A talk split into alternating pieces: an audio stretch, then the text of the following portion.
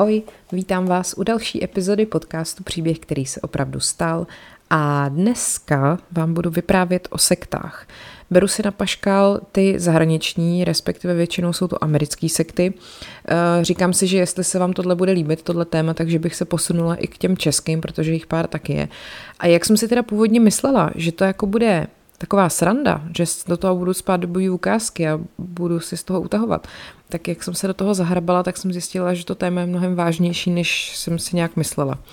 Eh, je tam hodně násilí, hodně jako zničených životů, což jsem jako věděla, ale nějak prostě jsem trochu doufala, že eh, si tady budu utahovat z lidí, kteří věří na to, že nás přilídnou spasit mimozemštění a ono to zatím jsou docela drastiáky, takže se tak jako připravte na to psychicky, jo, a jdeme na to.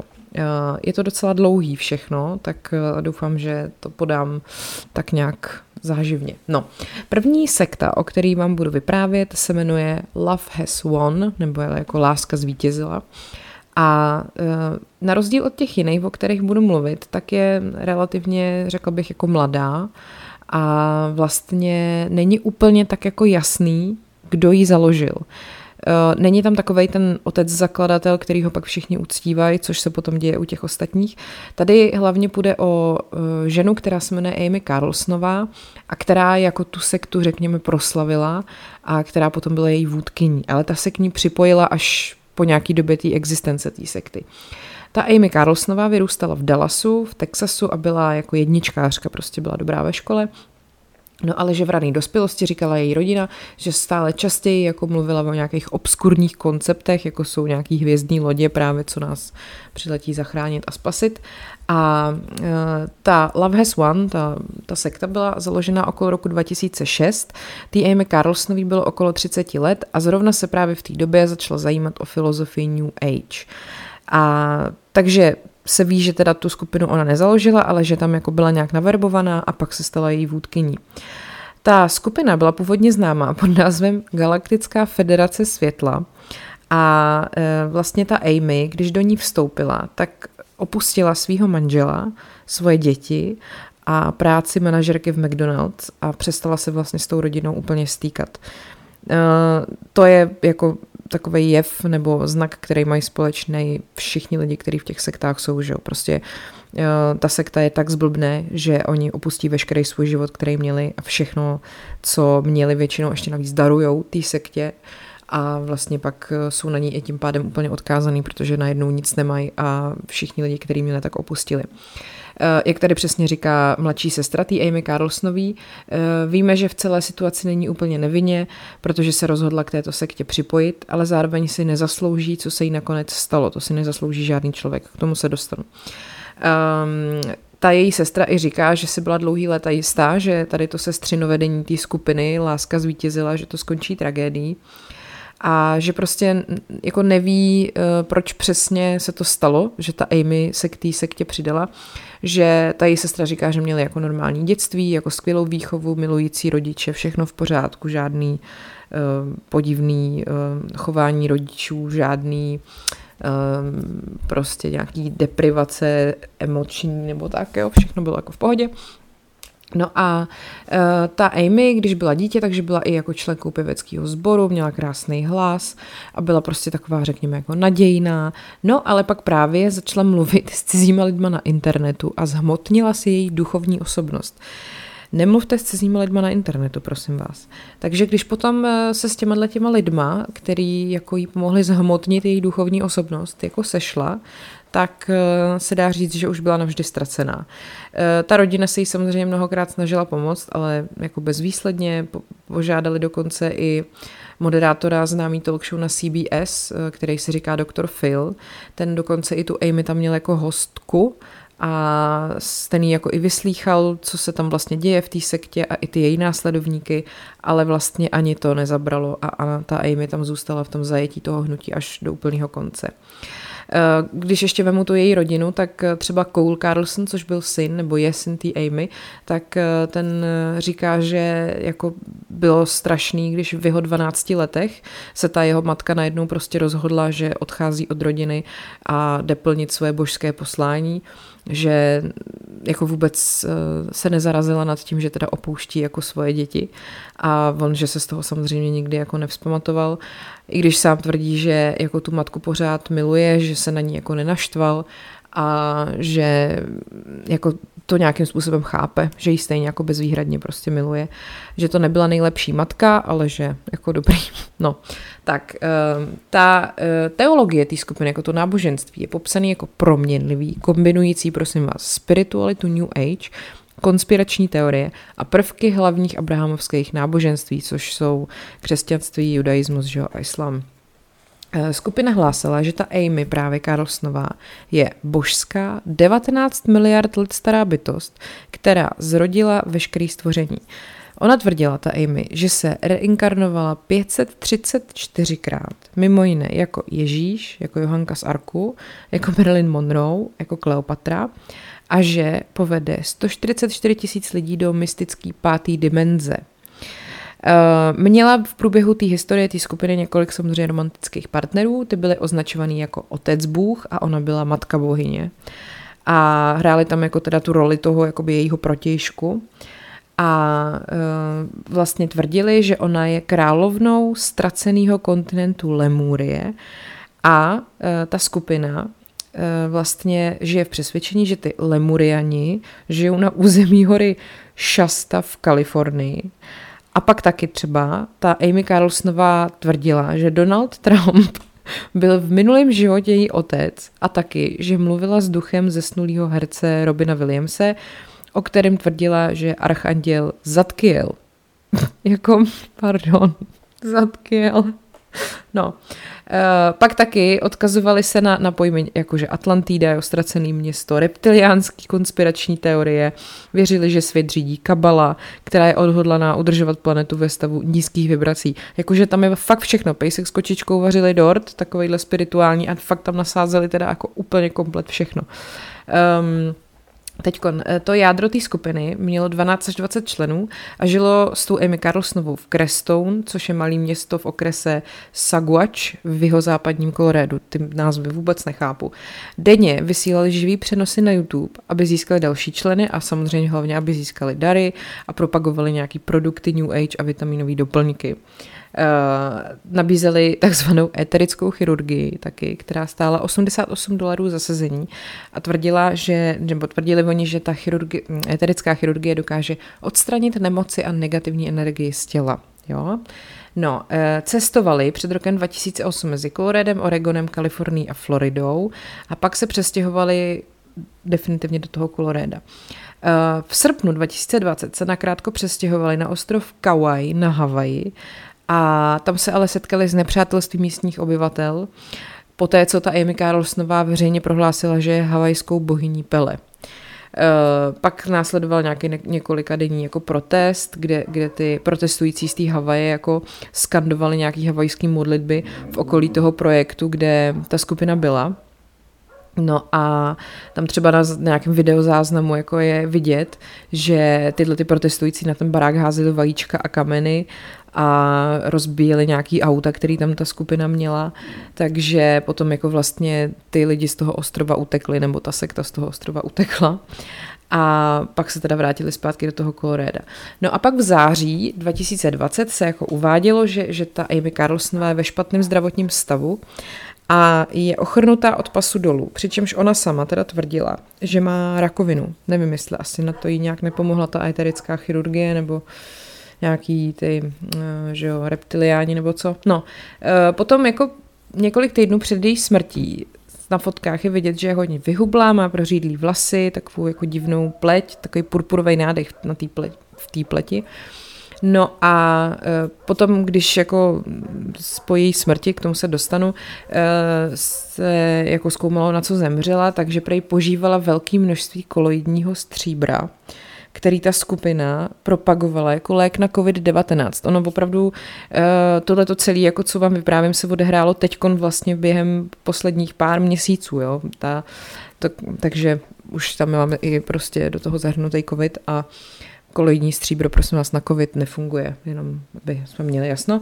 A dlouhodobá konzumace koloidního stříbra právě může vést k tomu, že máte modrošedý zabarvení kůže a taky nějaký, můžete mít křeč a selhání orgánu, takže prosím vás, neskoušejte to.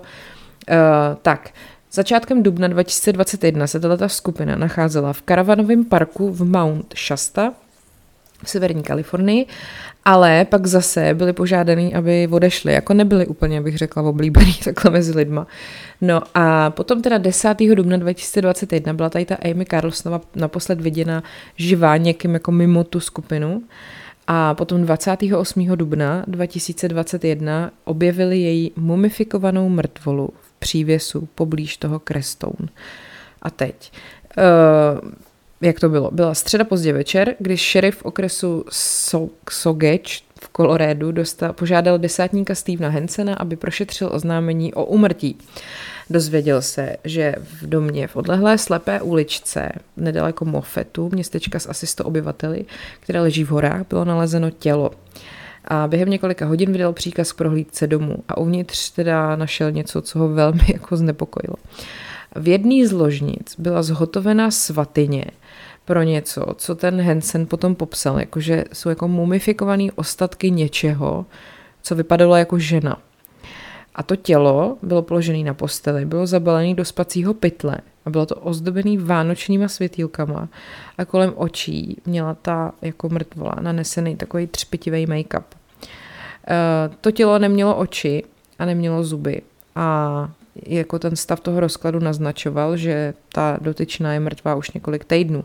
V době smrti bylo 45 let a e, předpokládá se, že teda, nebo prostě pak se ukázalo, že to tělo patřilo té Amy Carlsonový, duchovní vůdkyně náboženské skupiny Láska zvítězila. Um, ta vlastně, jako aby ten koroner potvrdil, že to byla ona, tak musel prověřit zubní záznamy, protože už to bylo tak rozložený, že už se z toho nedali ani získat otisky prstů.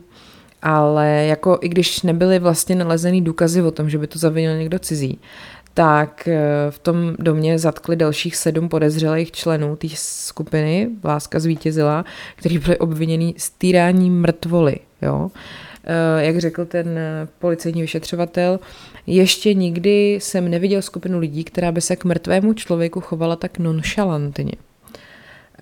Takže oni byli obviněný ze zneužití mrtvoly a taky ze zneužití dítěte kvůli přítomnosti dvou dětí, co tam prostě byly na tom pozemku. A 5. května zástupce okresního prokurátora oznámil, že plánuje obvinění ze zneužití mrtvoly rozšířit na závažnější obvinění z manipulace s mrtvým lidským tělem. A od 27. května, což je vlastně teď opravdu před půl měsícem, ty členové skupiny čelí kombinaci obvinění ze zneužití dítěte, zneužití mrtvoly a manipulace s mrtvými lidskými ostatky a falešného, uh, ne falešného, uh, prostě jako věznění někoho proti jeho vůli. No, a ty úřady uvedly, že ta Amy neumřela na tom pozemku, ale že už umřela v Kalifornii a oni ji právě převezli zpátky do toho Koloréda.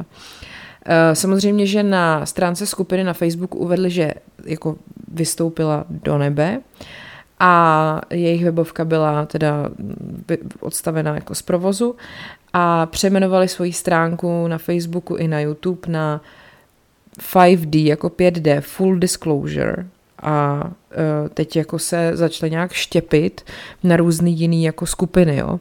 Takže ten poslední otec Bůh, Jason Castillo, který byl jakoby protějšek té Amy, tak založil samostatnou skupinu, která se jmenuje Joy Reigns, tam má nějaký své stoupence, a to je teda zatím jako stav, co se děje teď, jo.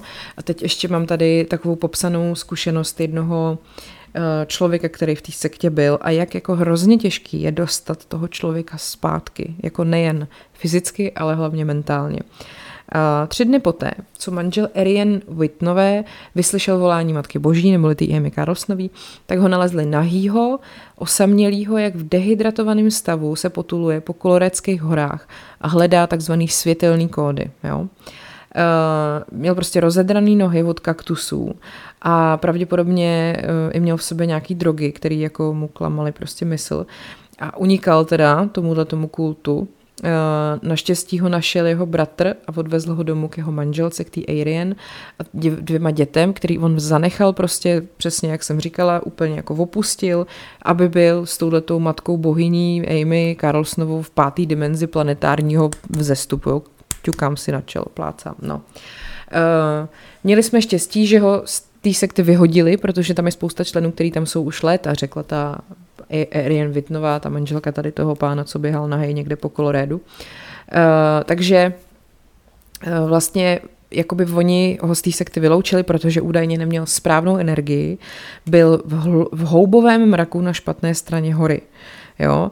A ten Jason Castillo, ten otec Bůh, mu řekl, že má tři dny na to, aby bojoval s temnotou. No nějak mu to nevyšlo, takže teda uh, utek nebo prostě ho spíš teda vykopli pryč. A že ale ten pán, tenhle ten, co se jakoby osvobodil, tak není rád, že, že má v sobě stud a cítí se hloupě a trapně, že to jako zvoral, že ještě prostě navíc jako vlastně je smutný z toho, že to nezvlád v té sektě. A e, během 11 měsíců vlastně, kdy on tam jako byl, což teda odešel od manželky a dětí a vlastně e, potom tím, kdy se nalezlo to tělo té Amy Carlsonový, se uh, vlastně ta skupina těch pozůstalých po těch lidech, kteří do toho kultu jakoby odešli, se snažili uh, nějak ten kult jako odhalit a zničit, protože prostě jim to, že jo, sebralo členy rodin. A uh, ta rodina těch Whitnových nakonec jako ty z toho vyvázly ještě vlastně dobře, i když teda uh, nakonec dokonce dostali um, zpátky i peníze, který původně ten manžel té paní Vitnový té organizaci dal, což bylo nějakých 15 tisíc nebo dokonce 20 tisíc dolarů. A pak samozřejmě on má tak jako trvalý jako takový psychický následky. Měl jako dobrý zaměstnání, a když potom právě během pandemie covidu vynechal směny, tak se vlastně vrhnul na tady tohleto, za tady tím letím, za tady tu sektou. A Naštěstí právě ta jeho rodina se na ně jakoby nevykašlala a snažili se ze všech sil ho jako dostat zpátky a fakt jako založila právě tato Arian Vitnová ještě s nějakýma dalšíma lidma skupinu, která se nějak jmenovala a teď, jsem, teď to nemůžu najít, to pak ještě když tak vám řeknu. A jakoby vyloženě prostě pracovali na tom, jak tady tohleto celý rozbít. A našli si na odborníka, nebo takhle, když potom se tady ten její manžel jako vrátil domů, tak uh, si najali odborníka na rozbíjení, takzvaný rozbíjení indoktrinace, což byl člověk, který prostě musí jako těm lidem vysvětlit, jak mají zpátky jako přivést tu mysl toho člověka, co uniknul tomu tý sektě, tomu kultu. A jak ho prostě jako dostat zpátky zase jako mezi lidi psychicky, jo? aby ho, jako jak ho přeprogramovat. A mělo to trvat šest měsíců. Takže oni se o něj prostě starali, i ta žena, jeho bratr a sestra a hráli s ním takovou hru, a ten návrat do reality byl jakože hrozně pomalej. On, on třeba, že jako říkal takový to, no, že zachraňuje planetu a jeho sestra, jo, jo, jasně, zachraňuješ planetu, skvělý. Jakože neřekli mu rovnou, hele, všechno, co věříš, jsou totální prostě nesmysly, vykašli se na to a pojď prostě plejt záhon, jo. Bylo to jako postupně. Takže museli velmi jako zvolna na něj a tak. Takže uh, on třeba, že furt zíral do slunce a furt hledal nějaký ty světelné kódy a podobně.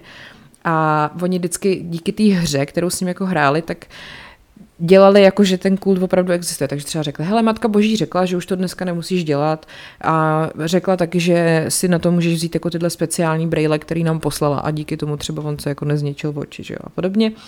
No a takhle to prostě trvalo ten půl rok, než, než jakoby rozebrali ty jednotlivé části programu, který mu on jako věřil.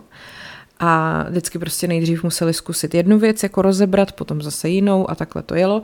No a e, protože ty počty těch členů skupin se jako odhadují na 25 i 30, ale někdy třeba až i 50 a 60, tak e, jako nedá se úplně přesně jako zjistit, kde se třeba zrovna v tu chvíli ukrývají a nedá se k ním nějak dostat. Jo? Oni samozřejmě k sobě nikoho nepustí, protože všichni lidi okolo nich jsou jako jejich nepřátelé a tak.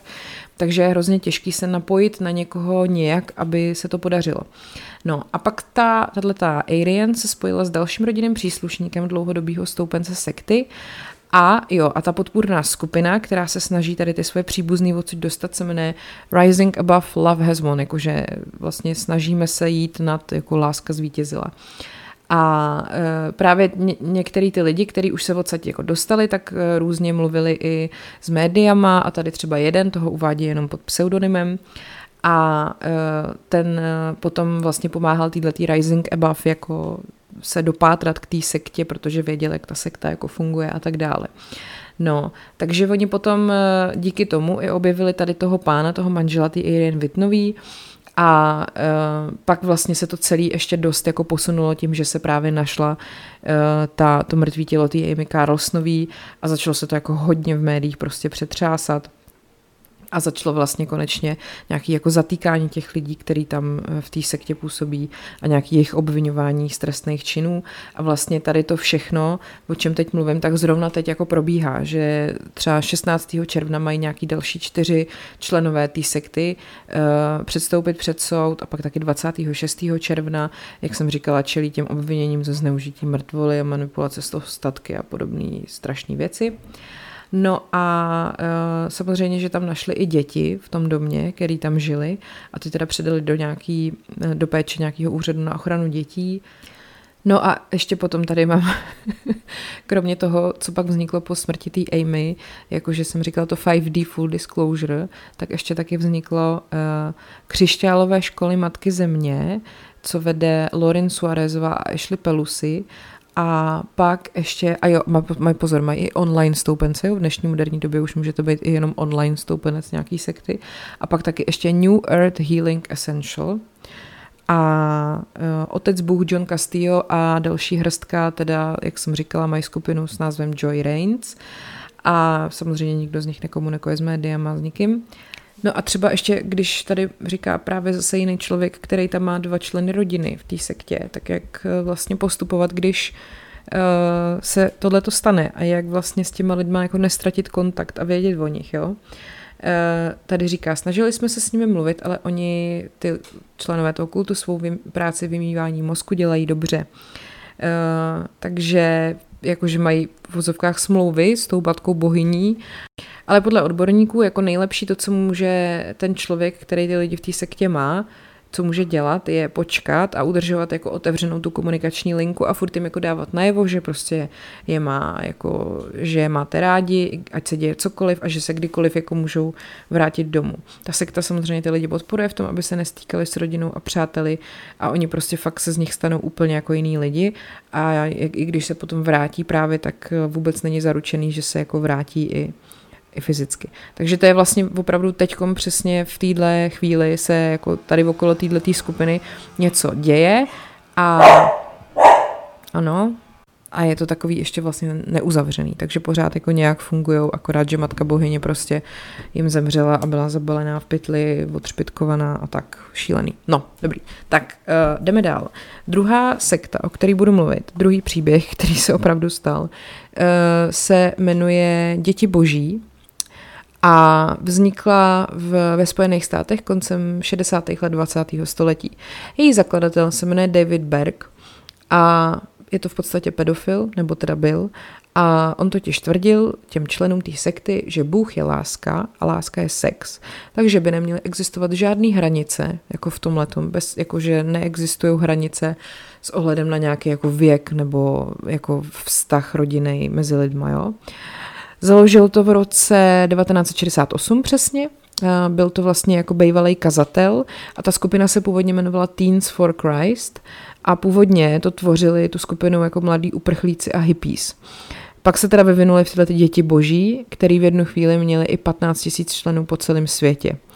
A jak jsem říkala, věřili na takový ten skupinový život a řekněme mm, sex každýho s každým bez ohledu na věk, pohlaví, příbuzenský vztah a rozrostly se na stovky komunit po celém světě.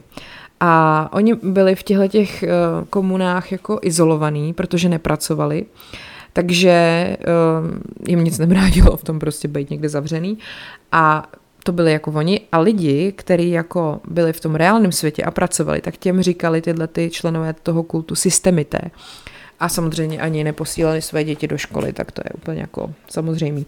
Um, Tady tato církev, nebo v úzovkách církev teda spojovala uctívání Ježíše Krista s volnou láskou, co frčela v těch 60. letech, A jinak hlásali poměrně jako standardní proroctví vůdce každý sekty, jo. Přichází nějaká apokalypsa a to brzy a když my budeme tady spolu v tomhle nějakým baráku bydlet, tak to všechno jako překonáme. A samozřejmě, že tady, když se takhle předpovídá ten soudný den, tak uh, ty lidi se vyděsí, že jo, a tím víc jako se přimknou k té sektě, protože mají pocit, že je to zachrání. Takže oni si ani jako mm, spíš jako neměli třeba tendenci právě díky tomu ani jako schromažďovat nějaký majetek, protože jako měli pocit, že stejně všechno brzy skončí a uh, ty členové si jako v úzovkách vydělávali tím většinou, že žebrali a nebo potom se děly i horší věci, k tomu se dostanu. Tak, teď tady mám jako výpověď jedný uh, bývalý členky té sekty, respektive spíše to holčička, která tam bohužel jako vyrostla, nemohla za to, protože její rodiče byli členové. Jmenuje se Verity Carter a už jenom ty jména, jo, to potom totiž ještě bude jako pokračovat. Um, tak uh, ta jako říká, že vyrůstat uh, v této sektě, která podporovala mimo jiné sexuální styk mezi dospělými a dětma, bylo peklo na zemi, což asi není překvapivý. Je dneska jí 38 a od svých čtyř let byla jako zneužívaná těma členama té sekty, včetně svého vlastního otce. A uh, ten její otec byl teda už i odsouzený, protože se k tomu jako přiznal ke čtyřem jako obviněním celkem ze sexuálního zneužívání té Verity a ještě dalšího dítěte. A e, samozřejmě ta Verity říká, že on zdaleka nebyl jediný, kdo něco takového dělal, že tam byly spousta jiných, kteří dělali mnohem horší věci. No a že jako doufá třeba, že to, že odsoudili toho jejího otce, tak e, že to přiměje další lidi, kteří by se mohli přihlásit a odhalit jako činy té sekty. Uh, ono se to hodně rozšířilo v 70. letech a pak eh, v té době právě to mělo okolo 10-15 tisíc členů ve 130 komunitách po celém světě. A teď v té v té sektě, v těch komunitách se narodili mimo jiné Joachim Phoenix, herec, a Rose McGowanová, herečka. Ona hrála v, v Čarodějkách, v seriálu Čarodějky a Joachim Phoenix, to asi nemusím říkat, že jo, to je Joker, mimo jiné naposled teďka, jinak prostě skvělý herec. No a těm všem se stalo to, že se vlastně narodili do toho, do té sekty, jejich rodiče prostě byli aktivní členi, takže si nemohli vybrat, že jo. A vlastně ani jako nepoznali v dětství, v útlém dětství, jaký je jako normální život. A netušili, jak ten normální život funguje. Neměli kontakt s vnějším světem, říká ta Verity, neměli jsme hudbu, televizi ani kulturu. Získali jako, nebo takhle, neměli prostě klasický formální vzdělání, takže uh, potřebovali pořád neustále se jakoby skrývat před těma takzvanýma systemitama, což byly teda ty lidi, co žili jako normálně a, a těch jako by byli učený, že těchto těch lidí se mají jako bát a e, vlastně jako před těma lidma zároveň museli dělat, že je u nich jako všechno v pořádku. Pokud se vám nepodařilo udržet si úsměv a říkat věci, které jste měli říkat, mělo to těžké následky. Jo? Když tam třeba přišli nějaký sociální pracovníci, tak oni prostě před nimi se museli tvářit, že je všechno úplně v cajku. E, a samozřejmě jim ty rodiče nebo všichni ty dospělí v té sektě vyhrožovali, že by se jim staly hrozný věci, pokud ta skupina bude mít špatnou publicitu. A její rodiče, ty Verity třeba vždycky tvrdili, že jsou jako křesťanský misionáři, což byla jako zástěrka pro tu jejich činnost. No a ona opravdu byla nucená vždycky jako vylézt na ulici a tam normálně od lidí žbrat peníze. A na druhou stranu, v Americe prostě je tady ta náboženská tolerance úplně skoro jako, bych řekla, bezbřehá. E, tam je jako normální věřit, že jo, takže tam nikdo jako si nedovolí spochybňovat vaši víru nebo se tomu vysmívat. Takže když prostě dítě chodilo někde po lidech a chtělo od nich peníze na základě toho, že je členem nějaký církve, bla, bla tak uh, ty lidi jako to nespochybňovali, protože nikdo nechtěl být jako obviněný z předsudků vůči tomu, že někdo chce alternativní systém nějaký víry, jo? tam je to hrozně posvátný tohleto. Takže uh, ona říká, že třeba jako se pak jako dítě díky tomuhle tomu všemu naučila hrozně dobře číst lidi a manipulovat s nima. V nějakých třeba pěti letech, jo, šesti.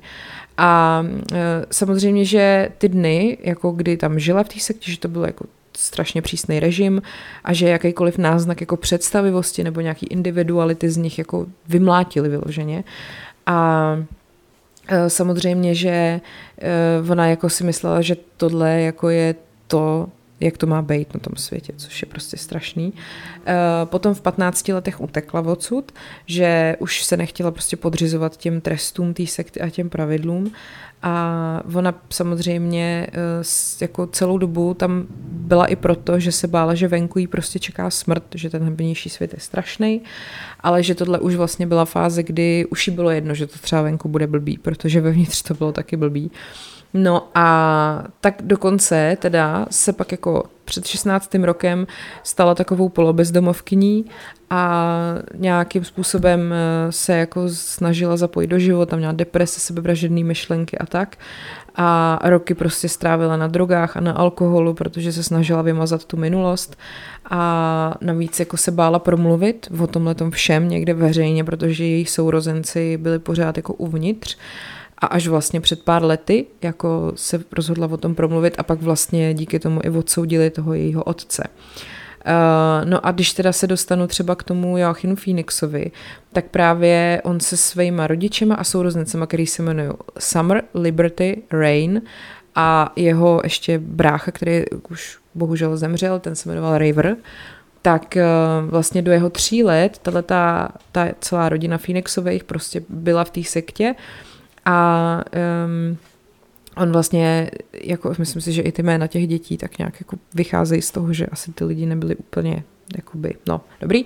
Každopádně eh, třeba tam potom někdy v 79. roce ten Berg, ten šéf té sekty, oznámil, že nařizuje stoupenkním sekty, aby měli sex s muži, protože tím je jako obrátí do tý, na tu víru a že tím je přivede do sekty. Jenomže ve skutečnosti to vlastně bylo, že jako donutil k prostituci, protože oni za to samozřejmě museli brát peníze, jo.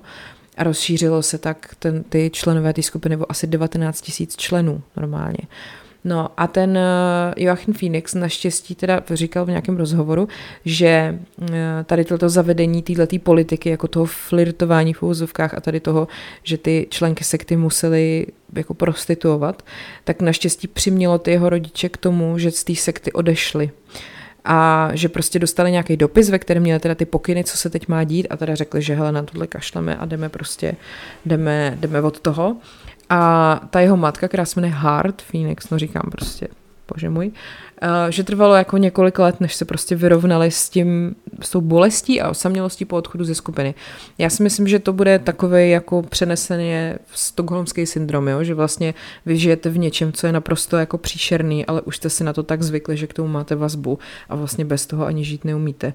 No, um, dokonce potom některý ty členové té sekty rozšířili jako právě tu svoji, nebo takhle to jsem říkala, ale že je to jako potvrzený, že opravdu se tam zneužívali prostě děti a ten sám, ten Berg, ten zakladatel, byl obviněný ze sexuálního zneužívání mladých dívek, včetně svých dcer a vnuček a e, jak právě jedna z těch bývalých členek říká velmi podle mě eufemisticky, rozhodně to nebylo bezpečné místo pro dospívání, zejména pokud jste byla dívka.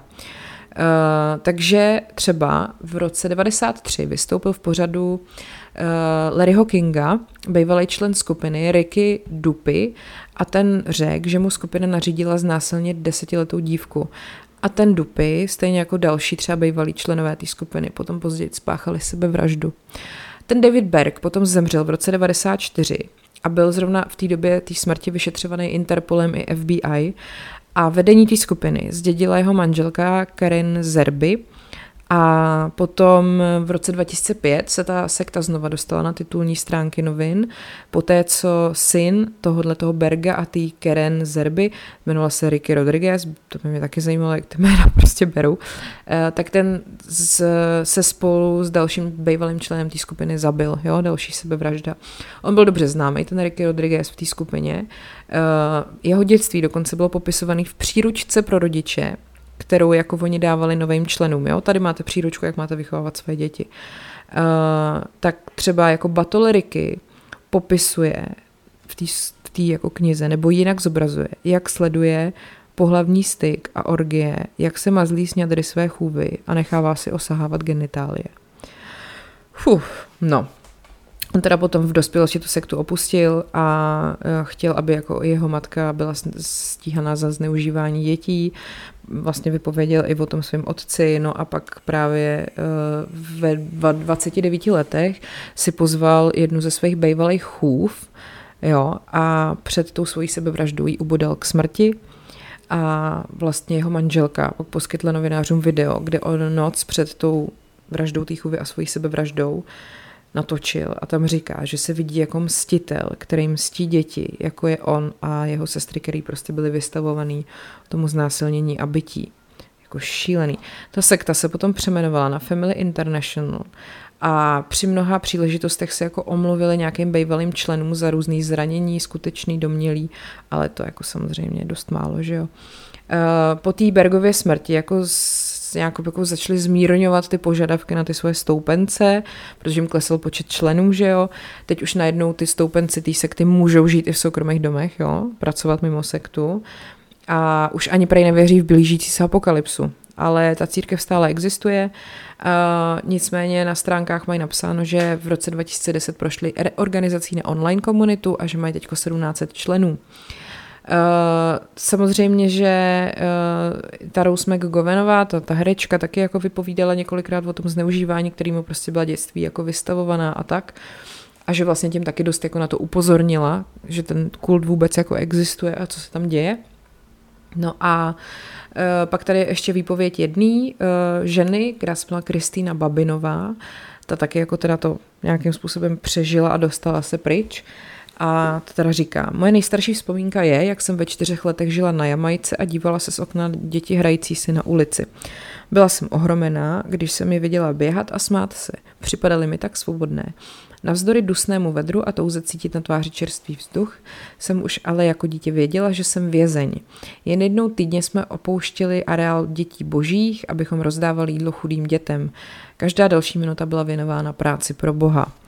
Uh, byla jsem ještě dítě, když se moje matka s bratrem a se mnou naivně přidala k této organizaci a hledala čistý, jednoduchý způsob života. Nevěděla, že děti boží jsou ve skutečnosti celosvětová sekta založená na sexuálním zneužívání a násilí. Na povrchu to vypadalo jako vřelé společenství, které přijímá rodiny. Eh, ať už jsme žili v jakékoliv zemi a my jsme se často stěhovali, přísná rutina a míra násilí, které jsme zažívali, byly stejné. Každou noc jsem usínala v zoufale naději, že se nepočurám. Jasně to svědčilo o tom, jak je dítě narušené a sekta to považovala za posedlost démonem a chtěla to z nás vymlátit. Fyzické tresty byly jedinou skutečnou konstantou, kterou jsem znala. Uh, neexistovala žádná hranice, kam, uh, kam jako dospělí, kteří to měli na starosti, nemohli zajít. Jeden chlapec si místo úsměvu zamračil a dostal výprask. Viděla jsem děti prohozené oknem a dokonce uh, jako je být několikrát opakovaně. Při takovém týra, po takovém týrání následovalo objímání. Pro malé dítě naprosto dezorientující. Bylo nám řečeno, že nás organizátoři trestají, protože nás mají rádi a že je to pro dobro naší duše. Nutili nás, abychom jim poděkovali. Naučila jsem se to zvládat tím, že jsem si přivlastnila, co jsem mohla. Vzpomínám si, jak jsem zdírala na dospělého, který týdal kamaráda a říkala si, tohle si budu pamatovat. Byla to maličkost, ale bylo to jediné, co jsem měla. Všechno to zneužívání existovalo za zavřenými dveřmi a náš zakořeněný strach z vnějšího světa po celá desetiletí bránil tomu, aby úřady odhalily pravdu o tom, co se děje. Jo? Takže, takže takhle vypadala sekta božích dětí. A dostáváme se k poslednímu příběhu a taky nejhorší církvi nebo nejhorší sektě, v tom smyslu, že má na svém kontě nejvíc obětí, bohužel. E, ta sekta se jmenuje česky Lidový chrám kristových učedníků, anglicky People's Temple of the Disciples of Christ a jinak se to zkracuje na People's Temple. A byla to vlastně organizace náboženská, která existovala v letech 1954 až 78.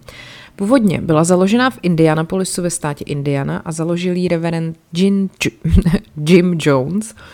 A ten vlastně šířil poselství, který kombinovalo prvky křesťanství s, pozor, komunistickou a socialistickou ideologií s důrazem na rasovou rovnost. Eh, je vtipný jako spojovat vlastně náboženství s komunismem, když jsou to vlastně dvě věci, které se tak nějak jako ve skutečnosti vylučují, že jo.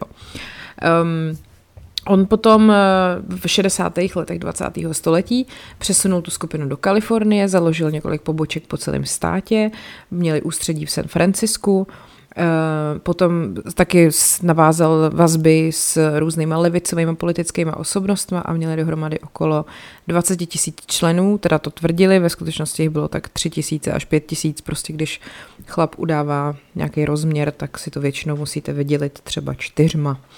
Uh, Potom bohužel teda velmi, velmi jako negativně proslula ta církev uh, událostí z 18. listopadu 1978 v Gvajaně, kdy se v osadě, která se jmenovala Jonestown, uh, vlastně hromadně za sebe vraždilo 909 lidí.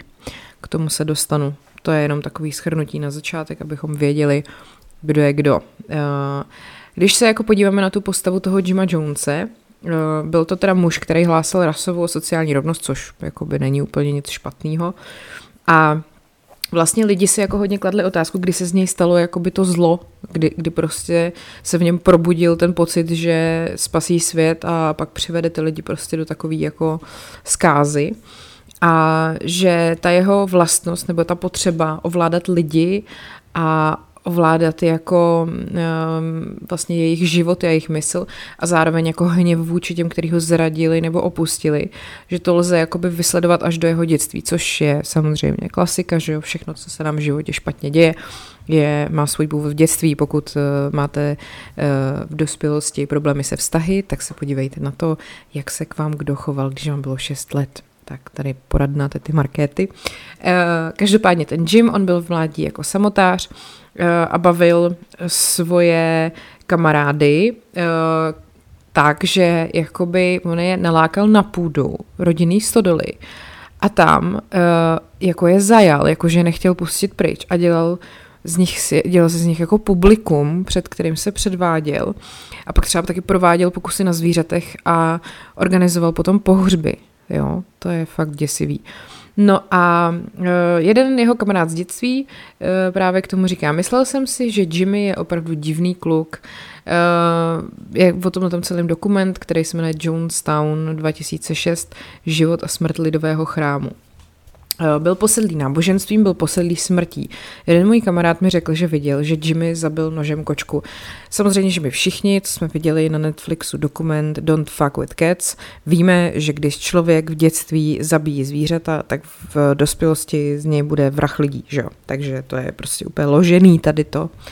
No a podle knihy Jeffa Gina, Cesta do Jonestownu, byl Jones taky hodně fascinovaný Adolfem Hitlerem, což hele, taky není jako úplně uh, pozitivní ukázka toho, jak ten člověk potom bude jako vyrůstat. Jo? To ani člověk podle mě nemusí psycholog, aby odhadnul, že když má dítě rádo Adolfa Hitlera, tak z něj asi jako nebude úplně dobrý, dobrý týpek. Když Hitler v dubnu 1945 spáchal sebevraždu a zmařil tak plány nepřátel, kteří se ho snažili zajmout a ponížit, Jimmy ho to ohromilo. Tohle je asi podle mě důležitý si zapamatovat. Každopádně on teda před založením té církve se zamiloval do komunismu a byl frustrovaný tím, že v Americe se ty komunisti pronásledují, jak jsem už taky říkala v nějakém podcastu, tady vlastně, ne tady, na bonusech, to mám v bonusech, ne na bonusech, na Hero Hero o uh, Americe 50. 60. let, kdy tam byla takzvaná uh, Red Panic, jako rudá panika a vlastně potom, co byla druhá světová válka a tady v, v Evropě se moci v podstatě v celém jednom bloku, v tom východním ujali moci komunisti, tak v Americe eh, byli komunisti úplně to nejhorší, jako tam opravdu je pronásledovali a, a byli jako drsný a všichni se jich hrozně báli jako studená válka, eh, takže Amerika versus prostě tady východní blok víme všichni, když nevíme, tak si to zjistíme. Eh, no, takže eh, tomu jako ten komunismus mu poskytoval jako duchovní inspiraci, jo. A, a tady je takový citát z nějakého svého, co, co on si napsal svůj životopis. Rozhodl jsem se, jak mohu demonstrovat svůj marxismus. Napadlo mě. Infiltruji ho do církve. Tak jsem se vědomě rozhodl, že se touto perspektivou budu zabývat. A je to tady.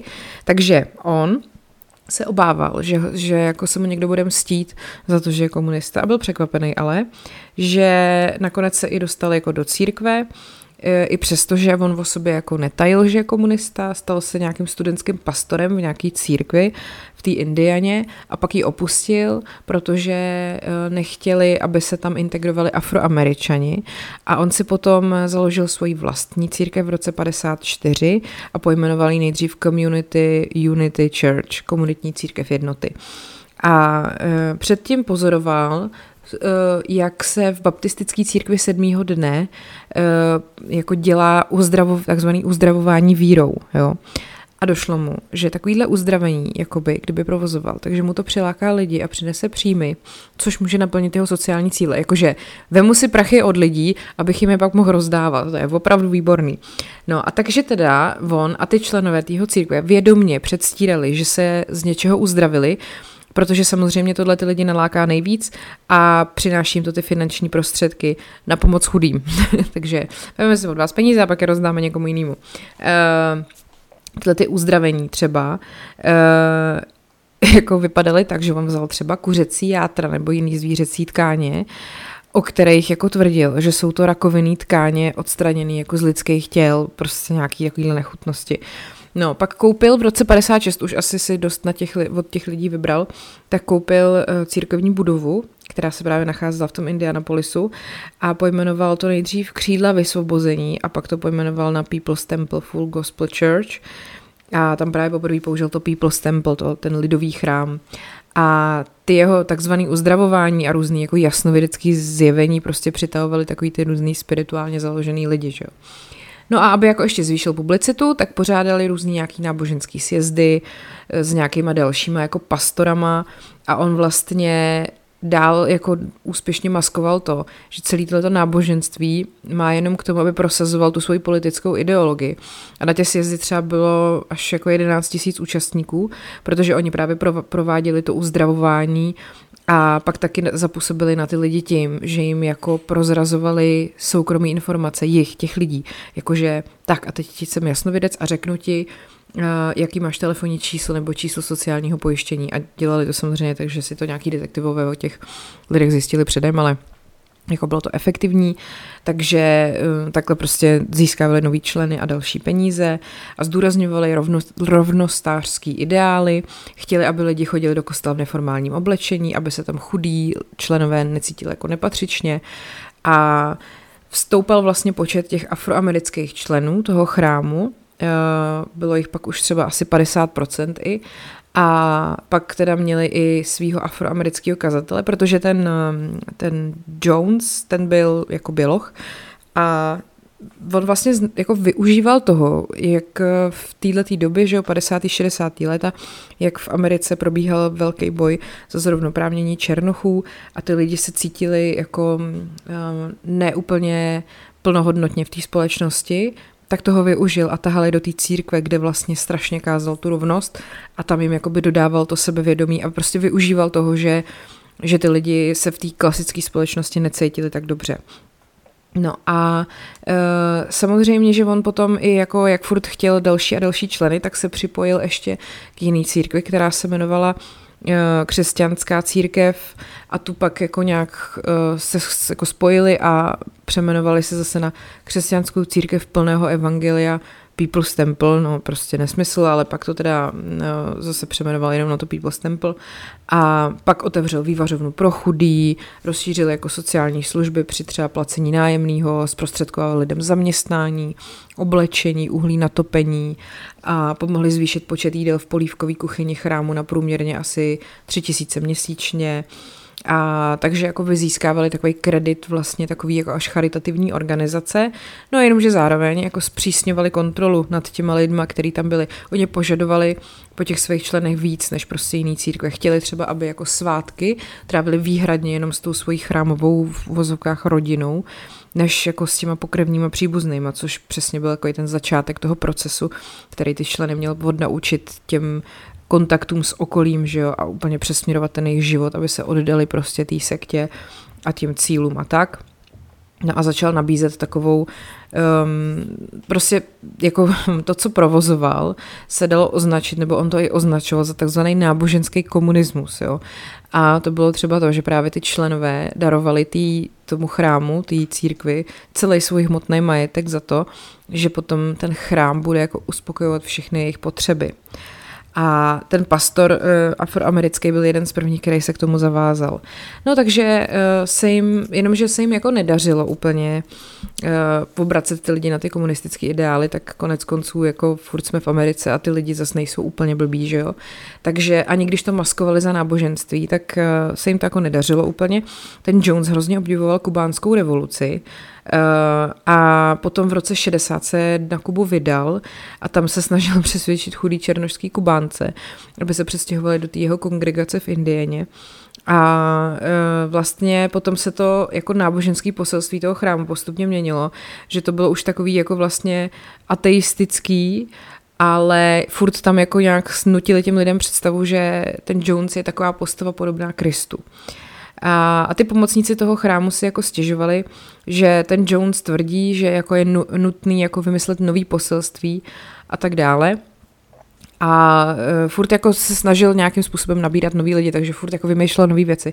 Měnil jako tu doktrínu toho celého náboženství a uh, pak měl teda vizi, že, s kterou začal kázat, že Indianapolis a Chicago budou zničený jaderným útokem a přesvědčil své pomocníky, že si musí ta církev najít jako své nové místo. V roce 62 v časopise Esquire vyšel článek, kde bylo devět nejbezpečnějších míst pro případ jaderné války. Přičemž na prvním místě toho seznamu se díky své poloze a atmosférickým podmínkám umístilo brazilský Belo Horizonte a tak tam ten Jones cestoval od roku 62 do roku 63. A uh, potom teda v Brazílii v Rio de Janeiro uh, žádal i o nějaké jako peníze a uh, vlastně přemlouval nějaký kazatele, který v Brazílii měl jako svý stoupence, aby mu pomohli ten chrám stabilizovat, prostě nesmysly úplný. No a samozřejmě, že potom až jako koncem 60. let vlastně odhalil, že to jeho evangelium je ve skutečnosti komunismus, to je šok, uh, a v té době už jako vlastně odhaloval otevřeně ten svůj koncept toho apoštolského socialismu. Mně to přijde úplně ujetý. A vlastně šířil prostě ty komunistické myšlenky a e, že jako skázal novým členům, že duch svatý je v nich, ale že jeho uzdravující moc ukazuje, že je zvláštním projevem Krista revoluce a že USA jsou antikrist a kapitalismus je antikristovský systém. Jako je vlastně fascinující, jak to uměl jako skombinovat, ne? To by člověka vůbec prostě nenapadlo tohleto. No a jak kázal o tom blížícím si jaderném holokaustu, že po tom holokaustu, potom přeživší vyvolení vytvoří na zemi nový socialistický ráj, tak eh, předpověděl, že k tomu dojde 15. července 1967. A právě v souladu s tím potom eh, kázal, že se ten chrám, ta církev musí přestěhovat do Redwood Valley v Kalifornii. A potom teda v červenci 65 do toho Redwood Valley přived asi 140 členů a oficiálně tam se ta, ta církev jakoby znovu obnovila a e, vlastně potom tam i do té církve přišel zástupce okresního prokurátora, čímž se jako zvýšila strašně moc důvěryhodnost a rychle se zvyšoval počet členů. No, a on vlastně dokonce i jako odmítal Bibli jako ospravedlnění bílých mužů k ovládání žen a zotročování barevných. Byl autorem brožury, kterou rozdával. Ta se jmenovala The Letter Killeth. A tam poukazoval na to, že jako co všechno jsou jako rozpory, absurdity a zvěrstva v Bibli a taky tvrdil, že zároveň, že Bible obsahuje velké pravdy. Prostě hele, tak jak se mu to hodilo, jo? že božský princip se rovná lásce, láska se rovná socialismu. Já myslím, že komunisti by z něj byli úplně nadšený, jako furt jako imperialisti Amerika, že jo, nelíbilo se jim to, kdyby věděli tady o panu Jonesovi, jak to umí ještě prostě jako pozvednout na vyšší level celý. Podle mě byli nadšený. No, Každopádně teda, eh, pokud, teda pokud, když potom eh, začali pořádat další bohoslužby v San Francisku a v Los Angeles, tak eh, se tam znova jakoby nabalili další a další členové, protože do té církve začaly přicházet opravdu i jako celkem důvěryhodný takový osobnosti, A oni potom získali další prostředky a mohli se přestěhovat zase o kus dál a rozšířit celý ty no, svoje, to, svoje působiště. Eh, potom měli třeba 10 až 15 autobusů, který každý týden přepravovali členy po těch kalifornských dálnicích, aby získávali finanční prostředky. On vždycky jezdil autobusem číslo 7, ten obsahoval ozbrojený stráže a taky speciální sekci, kde byly jako ochranný kovový desky, asi, že to bylo jako neprůstřelný. No a členům řekl, že pokud uh, z té cesty nebudou mít aspoň 100 tisíc dolarů, tak se s ní vůbec nebudou obtěžovat. A že čistý roční příjem z těch autobusových cest musí být aspoň milion dolarů. A OK, v roce nějakým 72 to jako, jsou, jako byly slušné peníze, ne, že by dneska nebyly, ale tehdy ještě víc. No, a e, vlastně oni takhle jezdili potom i čtvrtletně po celé Americe, včetně Washingtonu.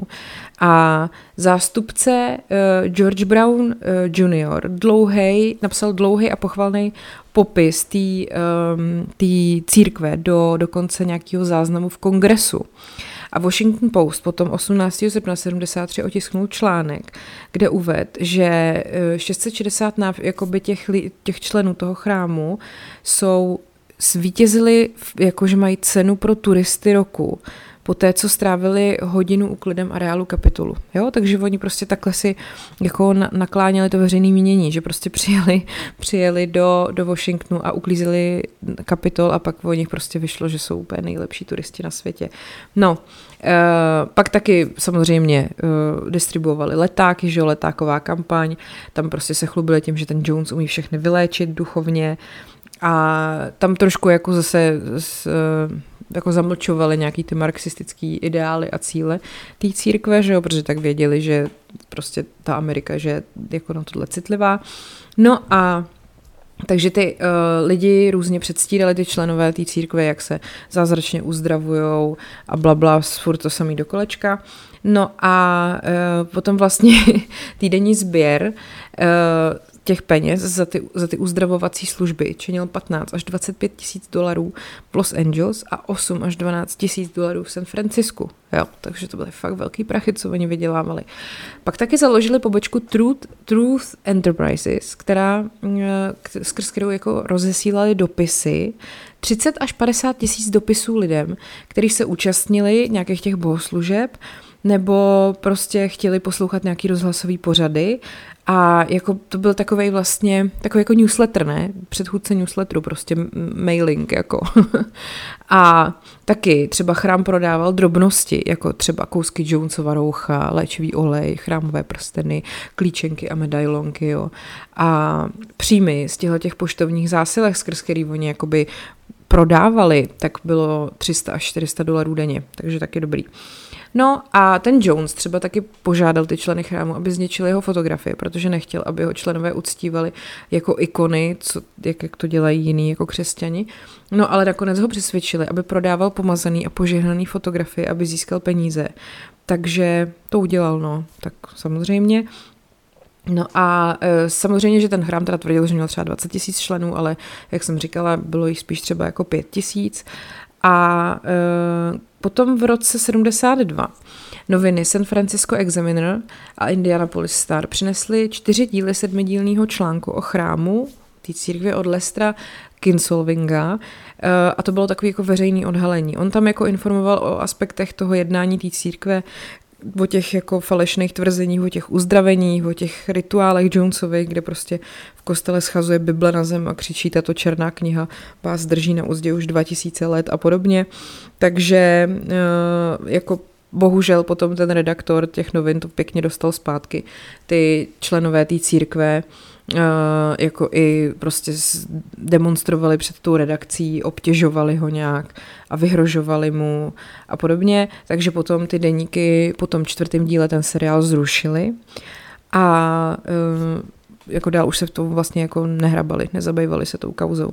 No, byli i nějaký přeběhlíci, bylo to třeba v roce 73, kdy osm mladých členů známých jako Gang 8 uh, jakoby utek z té církve a samozřejmě ale tušili, že on, ten Jones po nich bude jako pátrat a oni teda odjeli třema nákladníma automa naloženýma střelnýma zbraněma směrem ke Kanadě a protože se báli převážet zbraně přes americko-kanadskou hranici, tak odcestovali někam do Montány a tam napsali jako dlouhý dopis, kde jako zdokumentovali ty svoje stížnosti a ty svoje svědectví.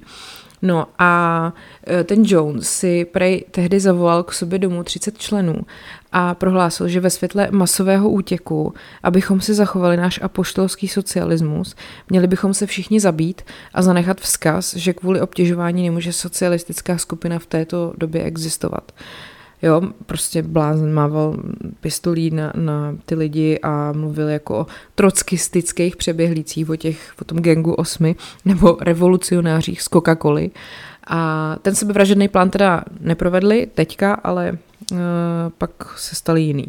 No, On potom, když se přestěhoval do toho San Franciska, tak on mohl vlastně mnohem víc sdělovat ty své skutečně jako politické záměry a dokonce v roce 76 se otevřeně přiznal, že je ateista. A protože se bál, že daňový úřad vyšetřuje jeho náboženskou daňovou výjimku, protože to je právě ono, proč si lidi za, za, zakládají církve, že jo? protože církve nemají daňovou povinnost, takže potom můžou prostě sbírat nekonečně peněz a nemusí z toho odvádět nic státu. No a e, vlastně potom jeho žena v roce 77 přiznala deníku New York Times, že její manžel, který se inspiroval Mao Tse-tungem, e, se snaží dosáhnout společenské změny mobilizací lidí prostřednictvím náboženství. Přiznala, že Jim používal náboženství, aby se pokusil dostat některé lidi z opiátu náboženství. Dobře, Uh, no a potom vlastně uh, čím dál tím víc jako kladli důraz na nějakou fyzickou kázeň, hodně u dětí, ale i u dospělých a třeba jako hodně pečlivě prově, prověřovali nově příchozí, že jako jim je dlouho třeba pozorovali, nechávali je vyplňovat strašný jako dotazníky a takové věci. No a uh, díky tomu, že vlastně měli takový otevřený jako politický poselství, tak eh, se jim, jako jim, vlastně se jim podařilo získat velké množství eh, podpory jako, nebo velkou podporu od významných politiků, což jako je trošku děsivý. Třeba uh, Harvey Milk, uh, možná jestli jste viděli ten film se Seanem Penem, myslím, že to bylo, Milk se to jmenovalo, o, je to o, o tom, o tom politikovi, který právě třeba zrovna tenhle ten chrám podporoval. A několik těch politiků i vystupovalo na tu jejich podporu a dokonce i po té, co se právě vyšetřovaly různý podezření z tý, v té mm, podezření z činnosti té sekty. No, a teď už se dokonce, jo, ještě tady, tady, že ten Jones se třeba několikrát i setkal s první dámou Roz, Rosalind Carterovou manželkou prezidenta Jimmyho Cartera. Měli soukromí večeře a dopisovali si a tak, jo. No a teď teda už uh, jdu k té sebevraždě v tom Jonestownu. Uh, v roce 74 tenhle ten chrám podepsal nájemní smlouvu na pronájem pozemku v Guajaně a komunita vytvořená tady na tom pozemku byla nazvána People's Temple Agricultural Project, neformálně Jonestown. A počátkem roku 77 měla ta osada pouhých 50 obyvatel. A ten Jones to považoval to místo za socialistický ráj a zároveň za útočiště před mediální kontrolou. Jo? No a bývalý člen toho chrámu, Tim Carter, uvedl, že se ten chrám tam přestěhoval, protože Eh, viděl ve Spojených státech jinak všude plíživý fašismus. Jo? Bylo zřejmé, že korporace nebo nadnárodní společnosti se stávají mnohem většími, jejich vliv na vládě roste a Spojené státy jsou rasistické místo. Takže eh, ten chrám dospěl k závěru, že ta Gajana je místo v černožské zemi, kde by naši černí členové mohli žít v míru. Je tam socialistická vláda, je to jediná anglicky mluvící země eh, v Jižní Americe. No. 17. Eh, listopadu 78 ten Jonestown navštívil zástupce Leo Ryan jako politik, který vyšetřoval tvrzení o zneužívání v tom chrámu. Eh, během jeho návštěvy za ním přišlo několik těch členů té sekty a prostě mu jako polotajně řekli, že chtějí odejít s ním, že už tam nechtějí být, tak ho doprovodili na místní přistávací plochu v Port Kaituma a tam je zadrželi.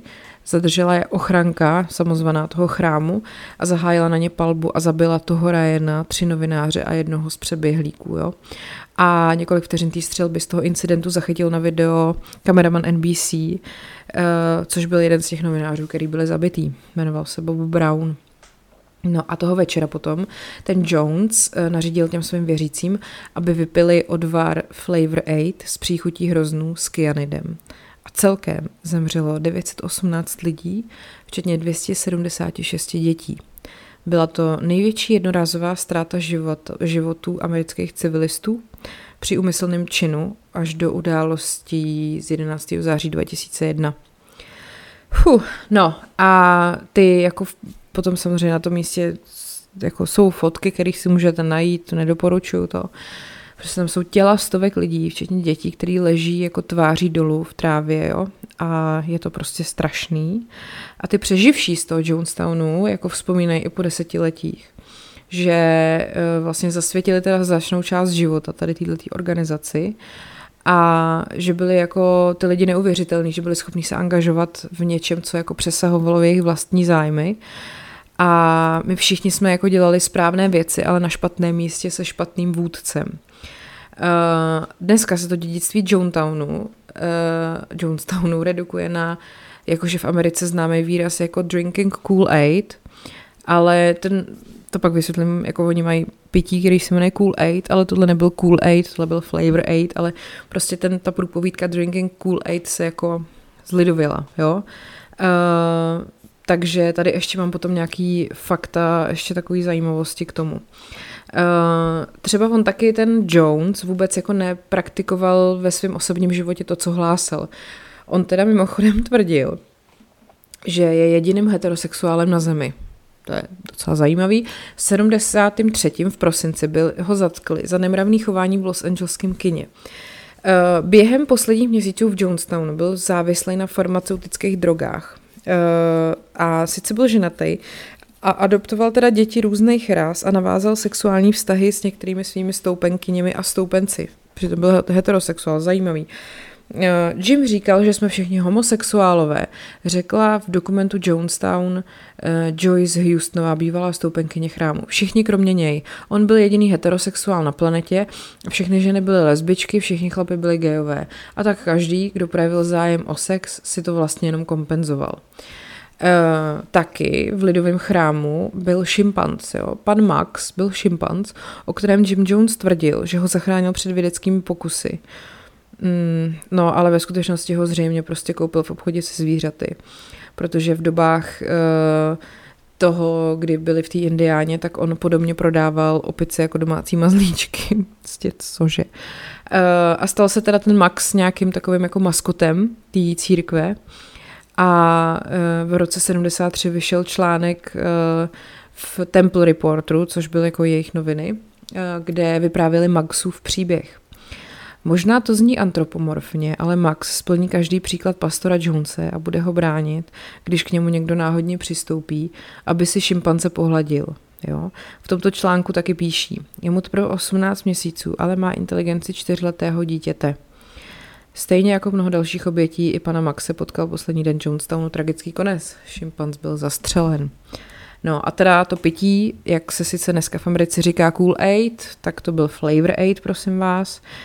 Uh, uh, je to vlastně to drinking the cool aid, teda je takový slovní spojení, který označuje lidi, kteří slepě a bláhově něco následují. Kdybyste to někde slyšeli v nějakém třeba seriálu, filmu nebo i jako naživu, tak aspoň víte, co to znamená.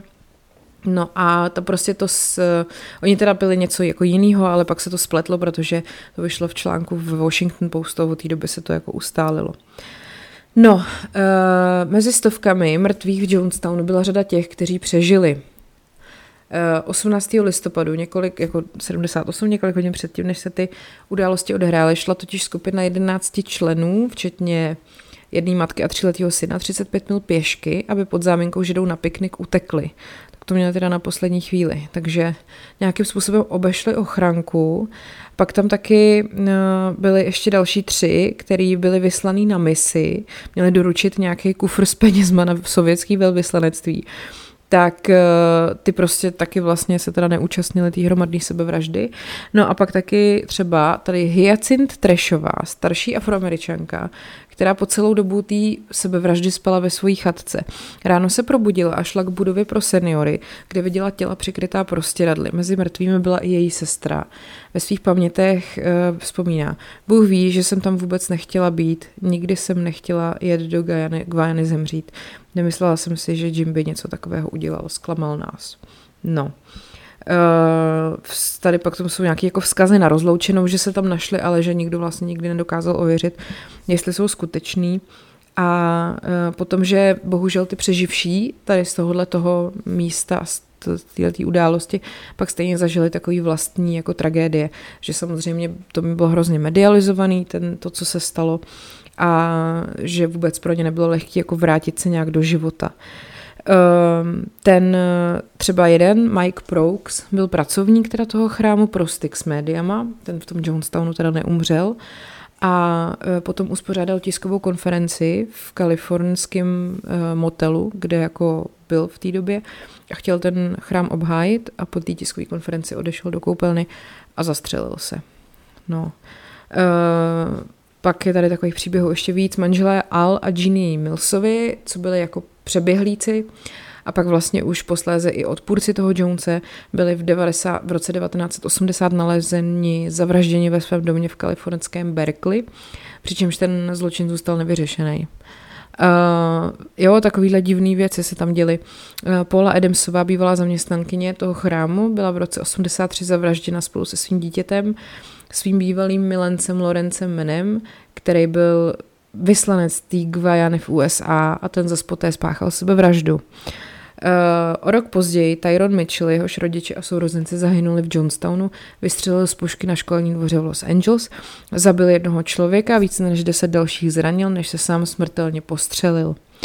Takže to je prostě úplně lavinový efekt. A co se týká potom té sebevraždy, tak eh, některý lidi si myslí, že to nebyla jako masová sebevražda, ale byla to masová vražda že ty lidi uh, jako prej sice stáli ve frontě, aby se napili toho otráveného nápoje, ale objevily se právě nějaké svědectví, že to ve skutečnosti byla vražda, že uh, ty lidi nevěděli, že pijou jed, že uh, si mysleli, že je to jenom nějaká zkouška loyalty vůči němu, ale že si jako nemysleli, že opravdu je jako chce otrávit a že prej tam taky okolo stáli nějaký ozbrojený strážci a že prostě měli zajišťovat, aby se nikdo nedostal ven živej. Že to rozhodně nebylo tak, že ty lidi by to jako dělali úplně dobrovolně a taky, že byly nalezený stopy na některých tělech těch obětí, že to vypadalo, že jim ten jed někdo vstříknul. A e, navíc, e, že tomu taky přispívá té teorie o té masové vraždě, to, že tam zemřelo hodně dětí a ty přece nemohli vědět, co dělají jako, že by se dobrovolně jako zabili malí děti, asi opravdu blbost. Takže, uh, no, takže tak, takovej drsný konec. Ale realita, a mně to přijde dobrý, to téma, protože jako já, když jsem si to vyhledávala, tak je to hrozně moc. V té Americe teda obzvlášť a myslím si, že bych to mohla pokračovat dál, myslím si, že bych mohla pak zkusit i nějaký český a tak vůbec. Jinak samozřejmě vím, že vydávám v pátek, ne ve čtvrtek, já asi teď to tak bude jako trošku divoký, vždycky dvakrát týdně samozřejmě, to vás neochudím, ale tím, jak už není lockdown, jak zase jako začal život, tak už ten čas není tak jako, znáte to takový, to nejsem celý den doma a nemám do čeho píchnout, už trochu mám do čeho píchnout, tak, ehm, tak prostě to vždycky bude trošku překvápko, kdy to vyjde. A děkuji vám za pozornost a děkuji vám za zprávy a děkuji vám za, hm, nevím, všechno. Eh, mějte se hezky, podívejte se na Instagram podcast příběhy, můžete se jít podívat na bonusový kanál herohero.co lomeno podcast příběhy, tam jsou bonusové epizody. Budu na něm pokračovat v sektách, takže dneska ještě tam zkusím nahrát epizodu, eh, kde budou další tři sekty, další tři příběhy. A já jsem paní Královna, jinak se jmenuji Markéta a tak jo, mějte se hezky, ať je váš život příběh, který se opravdu stál.